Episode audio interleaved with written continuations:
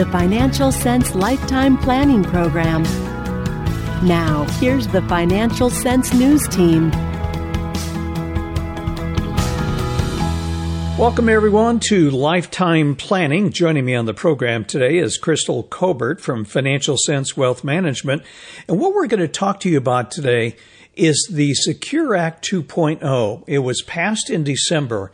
Now, many of you may not have been aware of it. Obviously, during December, we're Christmas shopping, we're in the holiday spirit, but this will impact you this year, and that's what we're going to talk about. So, Crystal, let's begin with Secure Act 2.0. Prior to the passage in December, there was Secure Act 1.0, which raised the minimum distribution rate.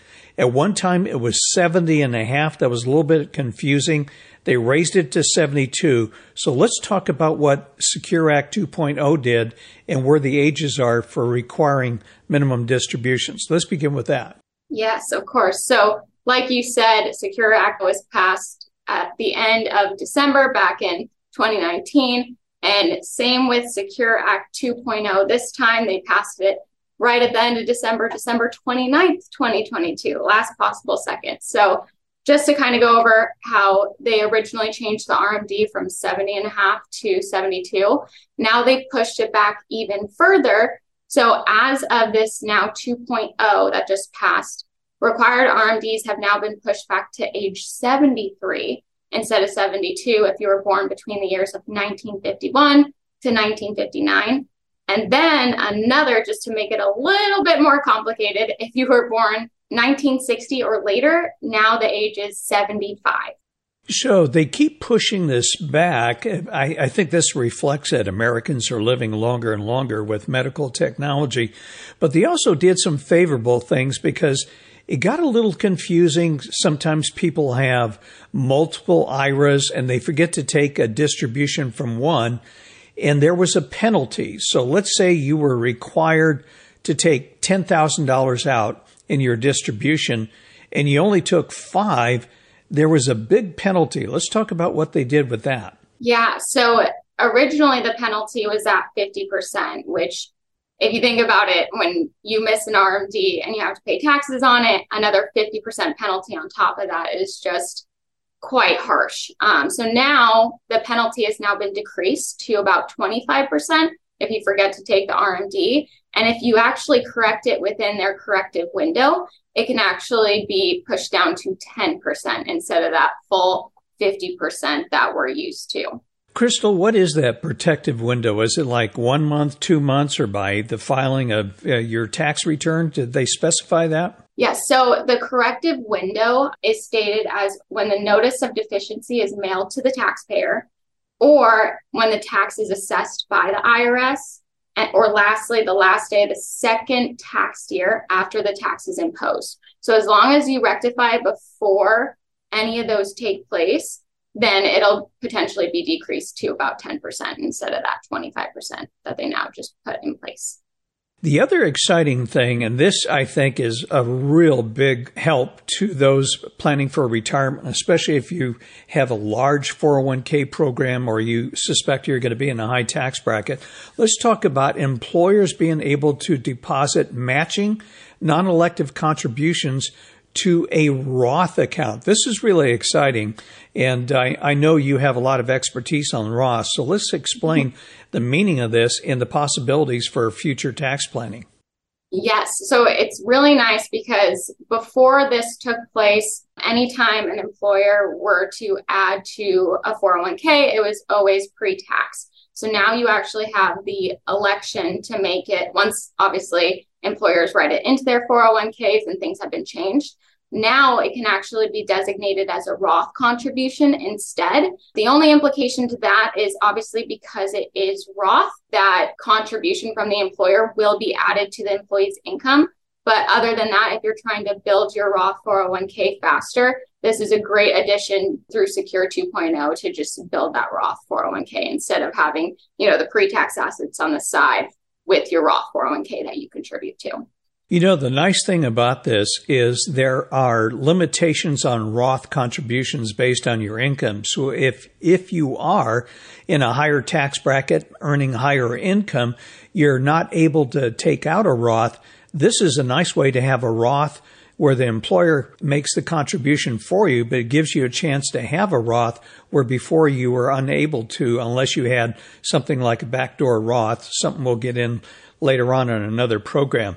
So the downside to this, and let's just give an example. Let's say that you're putting in $1,000 a month, 12000 a year into your 401k program.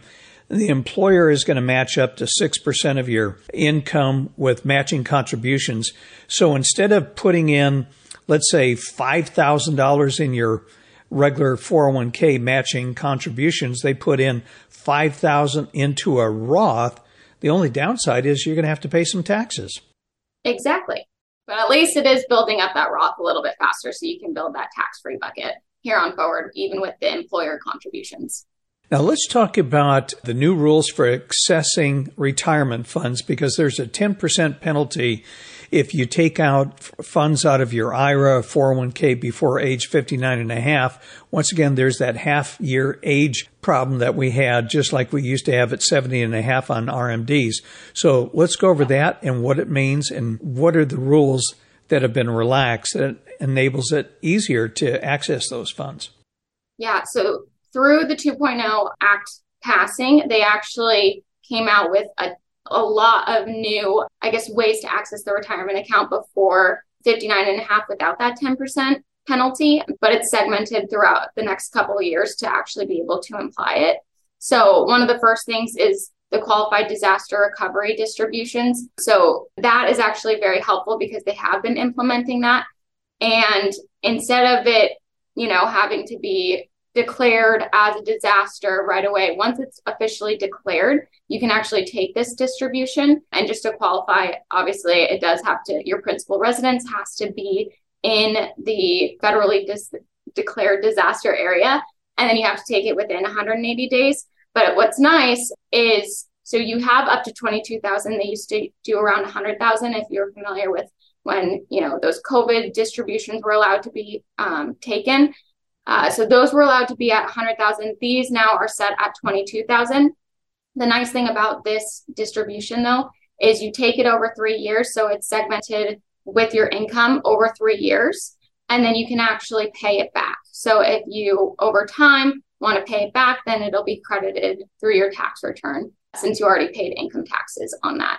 Another couple things that they added is individuals with terminal illness can now access their 401ks or retirement plans prior to 59 and a half without that 10% penalty. Um, there's been relaxation of certain 72T rules, and then they actually expanded access to plan loans for those same participants in the disaster areas where you can actually take a loan of up to 100,000 through your 401k, which is quite nice.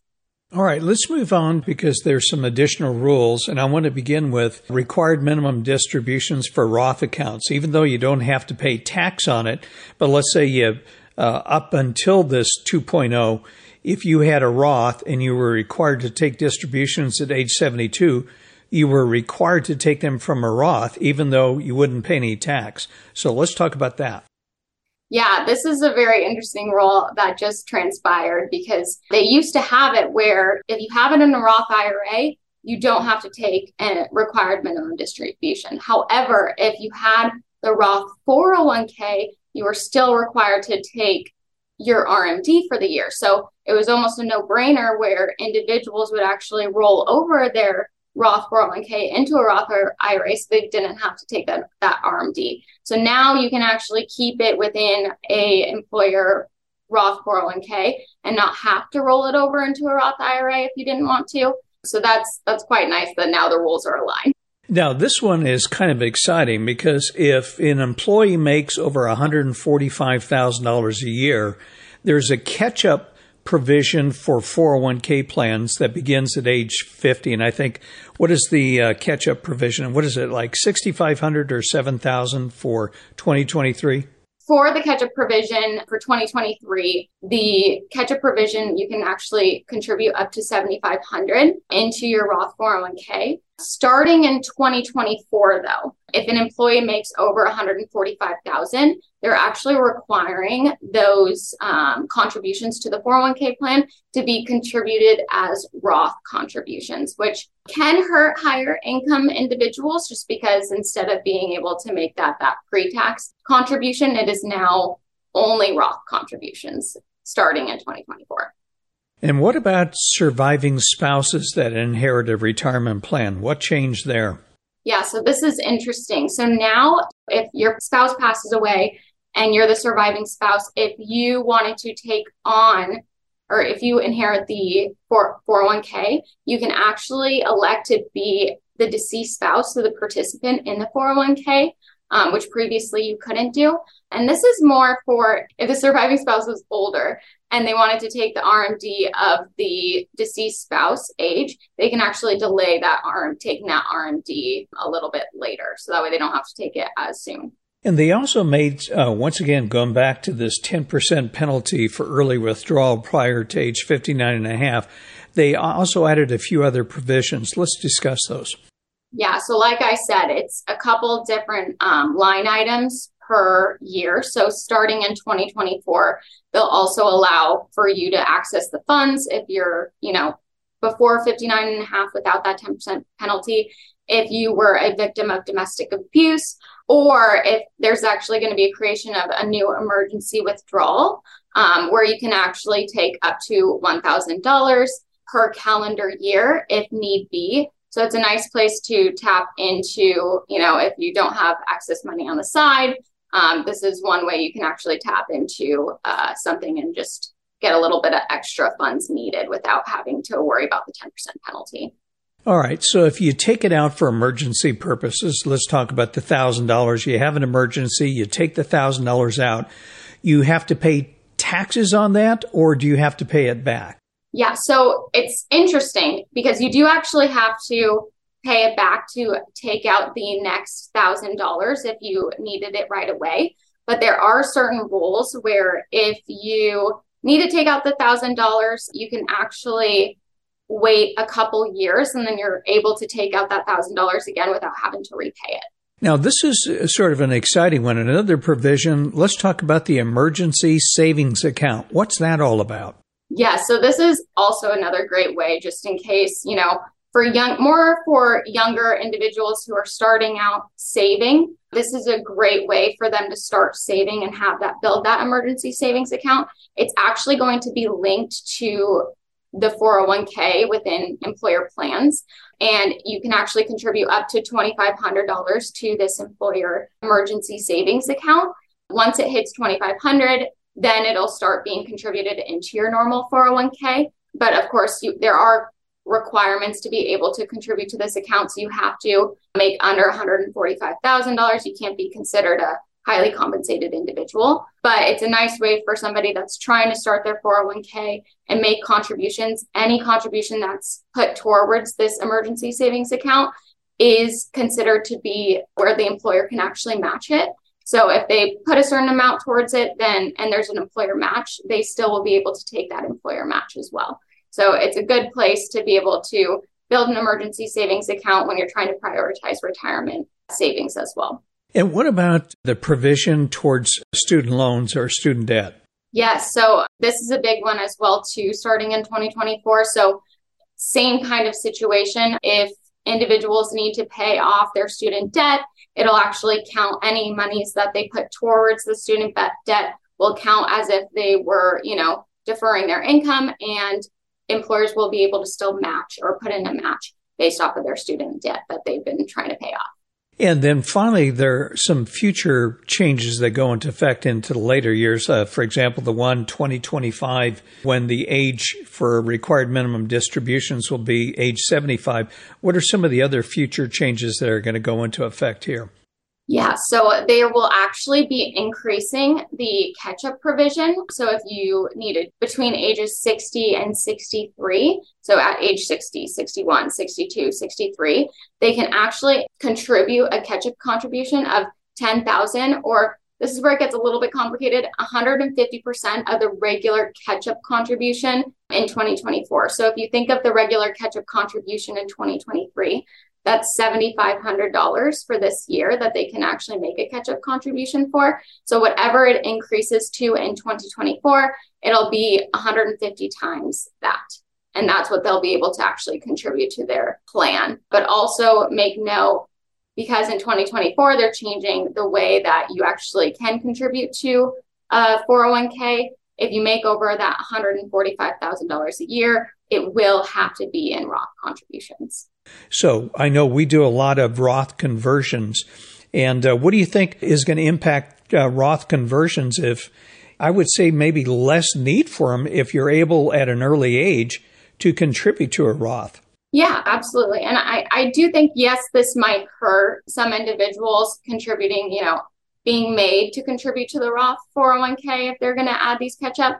But also, if, if they were to take, instead of making that catch up contribution and they put it into a taxable account or put it outside of their 401k, they would have to pay the taxes anyway. So, this is a nice way to put it into the Roth 401k let it build the catch up contribution, let it build over time. And then you're building up a tax free bucket, which will be nice come retirement when you, you know, move it all over. And then you can start to do some Roth conversions later on to decrease some of that IRA assets that have been building up for so long.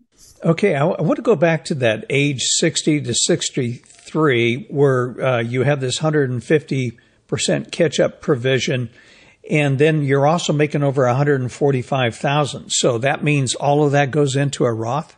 Yeah, so that full $10,000 that you contribute um, if you're making catch up contribution would be going straight to Roth. And actually one of the interesting things about this is even if you think about that 150% of the regular catch up contribution, if you take it in 2023 terms, it's already at 7,500, which would actually put you a little over, if you take 150% of that, it's actually a little over 11,000. So you can actually put up to 11,000 instead of that $10,000 figure into a Roth. All right. Well, listen, Crystal, if our listeners would like to contact you regarding Roth conversions or Roth IRAs or all the new laws, how could they do so, please? Yes. So if you would like to contact me, you can reach me at my direct number of 858 217 8147, or they can email me at crystal.colbert at financialsense.com. All right, that concludes today's program. There are more provisions in the Secure Act, which we're going to be covering in the weeks ahead. So stay tuned on Mondays because there's much more to cover in this law. I mean, this was a very sweeping change to retirement. I think the government's taking a look at Social Security and other measures and taking a look at the well being of Americans. And these laws are designed to encourage you to save for your retirement. Thanks for listening.